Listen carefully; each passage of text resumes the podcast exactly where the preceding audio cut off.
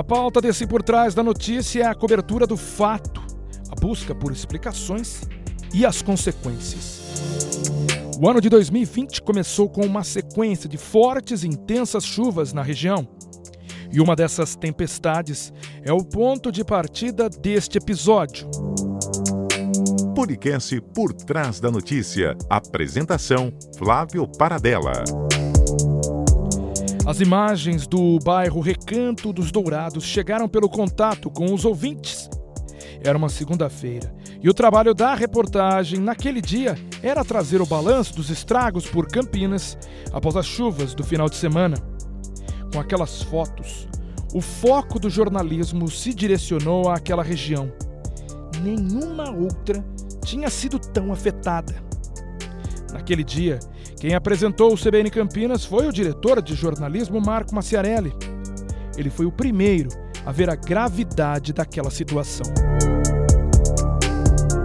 Através de um ouvinte que relatou via WhatsApp da CBN o que estava acontecendo lá no Recanto dos Dourados e também mandando fotos, né? A situação crítica, emergencial, e reclamando, né, que ninguém estava ali para apoiar aquelas famílias.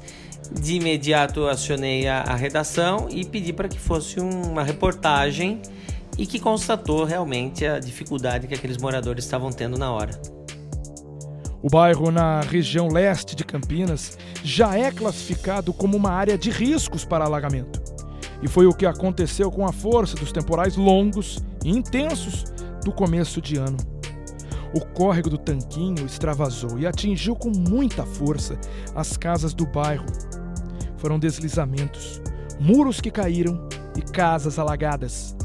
A água chegou próximo aos telhados das residências e moradores perderam móveis e eletrodomésticos. O repórter Flávio Botelho foi destacado para esta pauta e conta o quanto foi difícil relatar o que viu. No local houve o transbordo de um córrego que deságua no rio Atibaia. O acúmulo de água tomou uma das ruas do bairro que ficou submersa. Muito impactante, Paradela, principalmente no local. A chuva, o forte temporal ocorreu entre a noite e a madrugada de domingo para segunda-feira. Na segunda-feira, 7h já estávamos lá, eu e o motorista nosso, o Danilo Braga. Tinha determinados trechos, não dava para chegar porque eles estavam isolados por conta da água. E o inacreditável é que era uma tragédia já anunciada.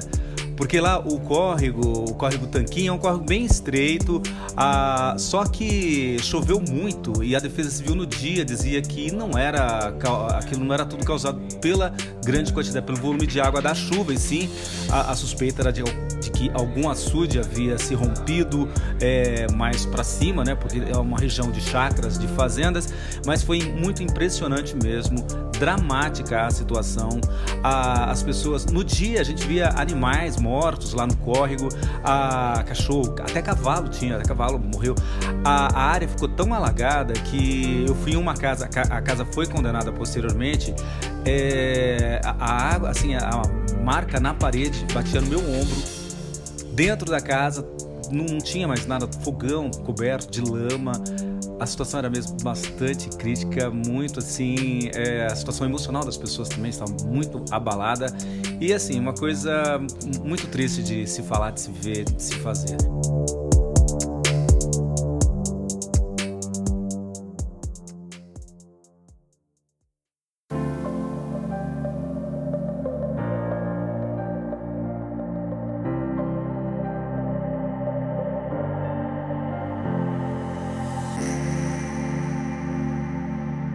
A pauta teve outros capítulos.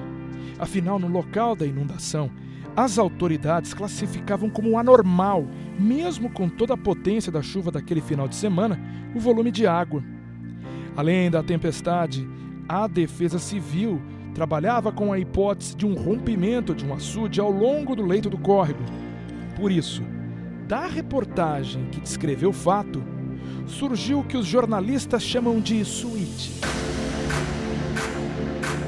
É a sequência da pauta, os desdobramentos, de um fato e o acompanhamento nos dias posteriores sobre o ocorrido. Nossa primeira opção Foi uma entrevista no CBN Campinas com o coordenador da Defesa Civil. Nós estamos em contato neste exato momento com o coordenador regional aqui de Campinas da Defesa Civil, Sidney Furtado. Bom dia, Sidney. Bom dia, Paradela. Bom dia a todos os ouvintes do CBN. A ideia era dar mais tempo, aprofundar as explicações para aquela inundação e as possíveis consequências. Teve já algum detalhe, alguma outra justificativa? Na realidade, nós tivemos ontem a Secretaria dos Erros, fazendo vistoria em pelo menos 3 áreas, 3 açudes. Só que o volume de água ainda ontem estava muito alto. Então, nós estamos aguardando agora ter a diminuição desse volume de água para verificar essas áreas de represamento. Isso está previsto, inclusive, à medida que baixar esse nível de água, porque você vai conseguir ter uma visualização melhor. Então, estamos aguardando aí outras verificações para termos um parecer mais claro sobre o assunto. Foi então, a partir dessa entrevista, que a reportagem teve que voltar ao local. A informação de que a Defesa Civil avaliava casas do bairro e algumas poderiam estar condenadas. Dessa vez, quem foi ao Recanto dos Dourados foi a repórter Valéria Hein. Ela descreveu a tentativa de voltar à rotina e o drama da incerteza. O que me pegou emocionalmente foi a possibilidade de eles perderem as suas casas. E eu conversei com um dos moradores lá, que me deixou bem assim... No momento eu até tive vontade de chorar, eu tive que me segurar, porque nessas horas a gente não pode demonstrar emoção. Porque é a nossa profissão, a gente tem que estar lá para cumprir nossa pauta e fazer nossa entrevista.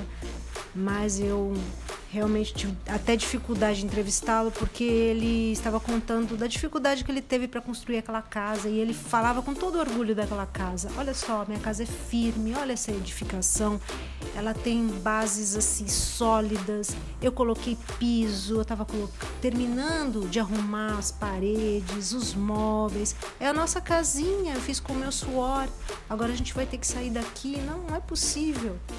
E isso aí me marcou bastante, acho que foi a maior dificuldade.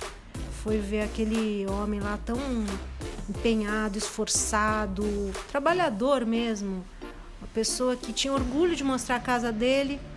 E eu não sei se nesse caso ele perdeu, mas ele está ali numa região bem complicada mesmo, porque ele fica numa baixada. E ali a lama invadiu totalmente, tanto que ele teve que sair, ficar na casa de parentes, porque ele não pôde ficar lá, porque a casa dele ficou com água até praticamente o teto. Então foi assim, no dia que eu fui o sol já tinha saído, a água baixou, mas ficou essa impressão e aquela dor, de ver o sofrimento dessas pessoas e de eles terem que perder tudo que eles construíram.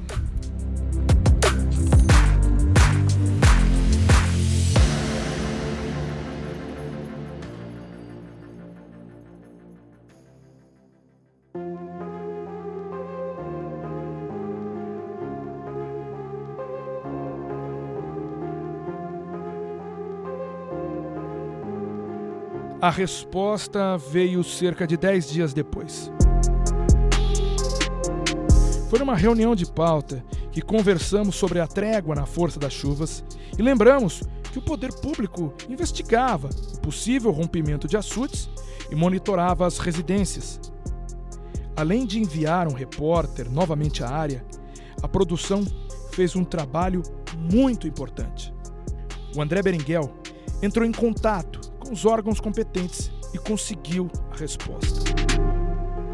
Nesse caso a gente precisa, como ele vai chegar lá e a situação geralmente vai estar meio complicada, para ele conseguir algumas determinadas informações, então aí cabe a gente da produção levantar algumas informações, tanto as oficiais por parte de poder público, aí nesse caso a gente entrou em contato com a própria Defesa Civil, porque existisse essa questão, o que fez gerar essa água? E a própria Defesa Civil questionou isso, porque não havia chovido tanto para ter aquela quantidade de água por lá.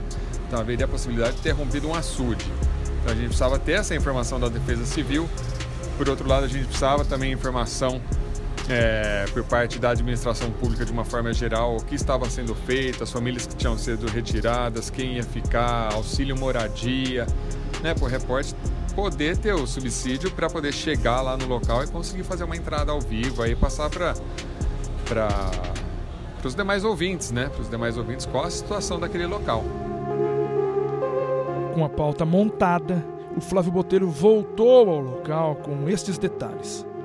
Foi apenas, chamando, né, de apenas, a intensidade da chuva, nada de açude, e que várias famílias, infelizmente, perderam as casas.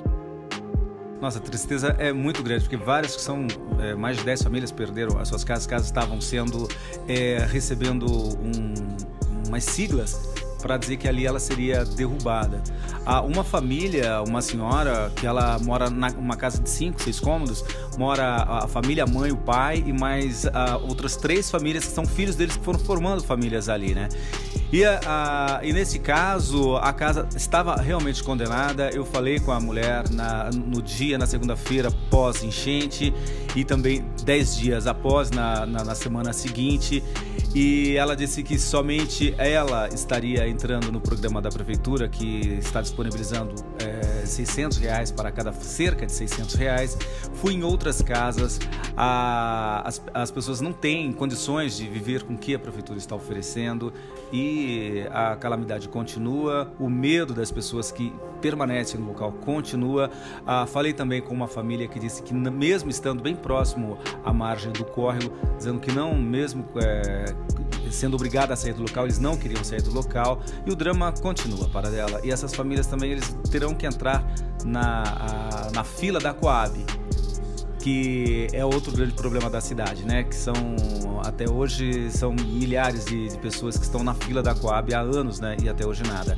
E voltando a falar da questão da tragédia anunciada, Paradela, lá, o córrego, apesar dele ser estreito, ele deságua, o córrego Tanquinho, ele deságua no rio Atibaia, e o trecho que tem, o local que tem para o córrego correr até o rio é muito estreito. Por cima passa a linha férrea, é muito antigo e muito estreito.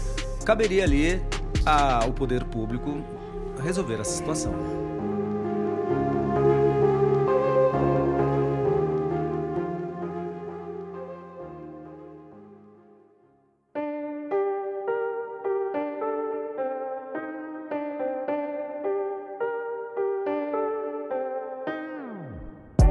Entre as famílias, 8 foram inscritas na Secretaria Municipal de Habitação para o recebimento, né, do auxílio moradia no valor de R$ 590 por mês.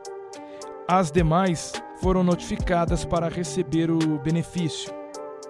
O caso despertou também a solidariedade e fez até uma paróquia organizar uma campanha de arrecadação de donativos.